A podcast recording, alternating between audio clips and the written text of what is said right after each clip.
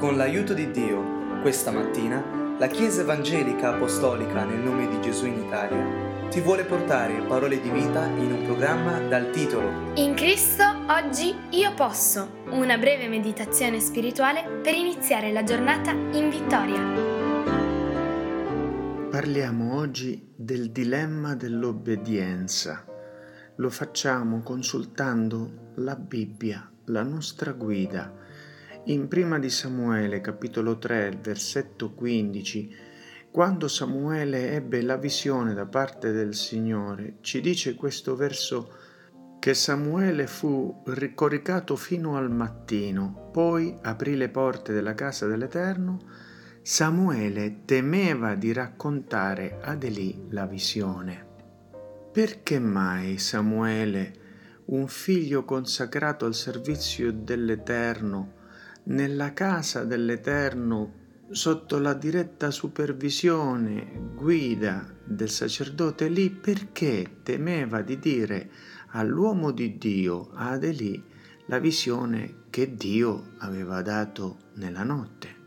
In altre parole, perché Dio dicendo a Samuele ciò che per, stava per fare contro Elì, la sua casa e i suoi figli, perché non gli ha detto se doveva avvisare lì o meno? Perché gli ha dato questa scelta, il dilemma dell'ubbidienza?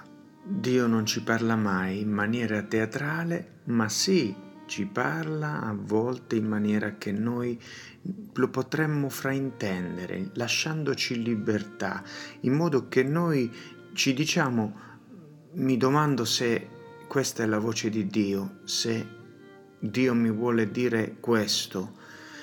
Isaia, quando l'Eterno gli ha parlato, dice Isaia 8:11, con mano potente, lo ha fatto per mezzo della pressione delle circostanze intorno.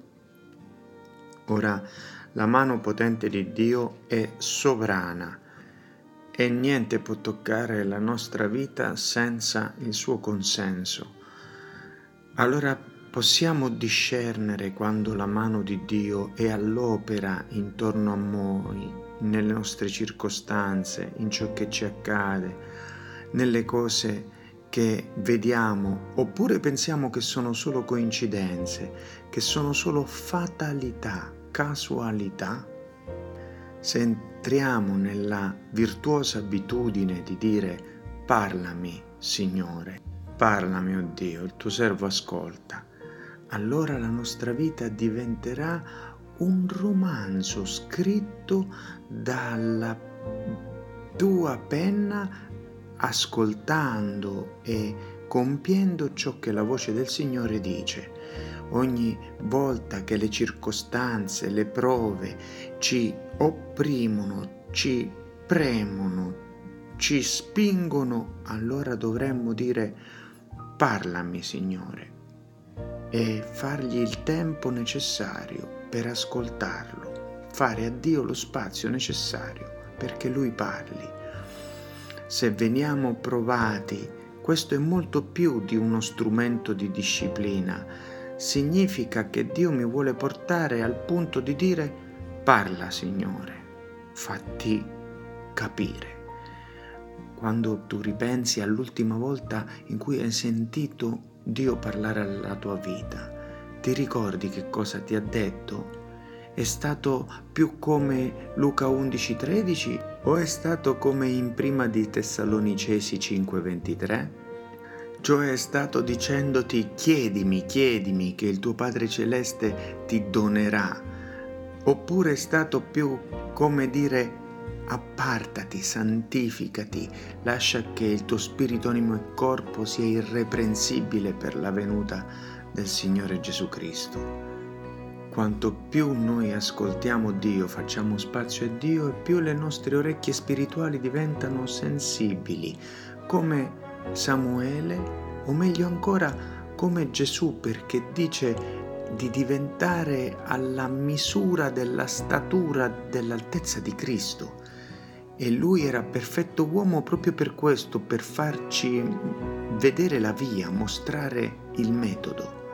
E come perfetto uomo ha dato l'esempio di ubbidienza e di ascoltare Dio in ogni occasione.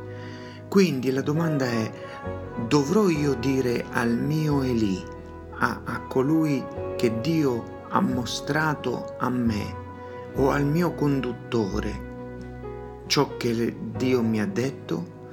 Questo è il dilemma dell'obbedienza che oggi colpisce la nostra vita attraverso il verso di stamane. Noi potremmo metterci al posto di Dio e diventare come un sostituto della provvidenza divina e pensare devo proteggere il mio Eli che rappresenta la persona migliore che io conosca. Ripetiamo che Dio non ha detto a Samuele di dirglielo a Eli, noi dobbiamo farlo, noi dobbiamo decidere come ha fatto Samuele. Il messaggio di Dio potrebbe fare male al nostro Eli, ma se noi eh, diciamo vogliamo coprirlo e eh, togliergli quella sofferenza, vogliamo mettergli un materasso come spesso facciamo con i nostri figli affinché nella loro caduta e nel loro errore non si facciano troppo male, allora potremmo anche essere un'ostruzione tra la anima di colui che si sta per fare male e Dio. Dunque è al nostro rischio fare questa scelta, prevenire che l'occhio o la mano di qualcuno venga tagliata, l'occhio cavato, come dice Matteo 5, 29 e 30, e pagarne le conseguenze. Samuele ha scelto alla fine di dire tutto ad Eli, di non lasciare cadere alcuna parola per terra e ha ubbidito dunque la visione. Eli ha detto, lui è l'Eterno, che faccia secondo la sua volontà, faccia come lui desidera. Samuele, per concludere, poteva chiedere consiglio alla madre se dover dire tutto a Eli o meno, ma quando Dio parla così chiaramente e direttamente con te riguardo ad una visione, devi decidere tu. Non stiamo parlando di chiedere consiglio su dubbi che uno ha su situazioni della vita, no, stiamo parlando della manifestazione chiara del Signore con la tua vita, come è successo con Paolo. Paolo dice in Galati 1:16 che lui non ha conferito immediatamente con carne e sangue.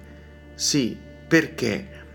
Non mi consultai, dice subito, con carne e sangue, cioè lui ha aspettato tre anni perché Purtroppo spesso se noi chiediamo consiglio riguardo ciò che Dio ci ha detto di fare, Satana potrebbe corrompere quel consiglio. Nel nome del Signore Gesù che ognuno possa avere discernimento e sensibilità alla voce di Dio. Così sia.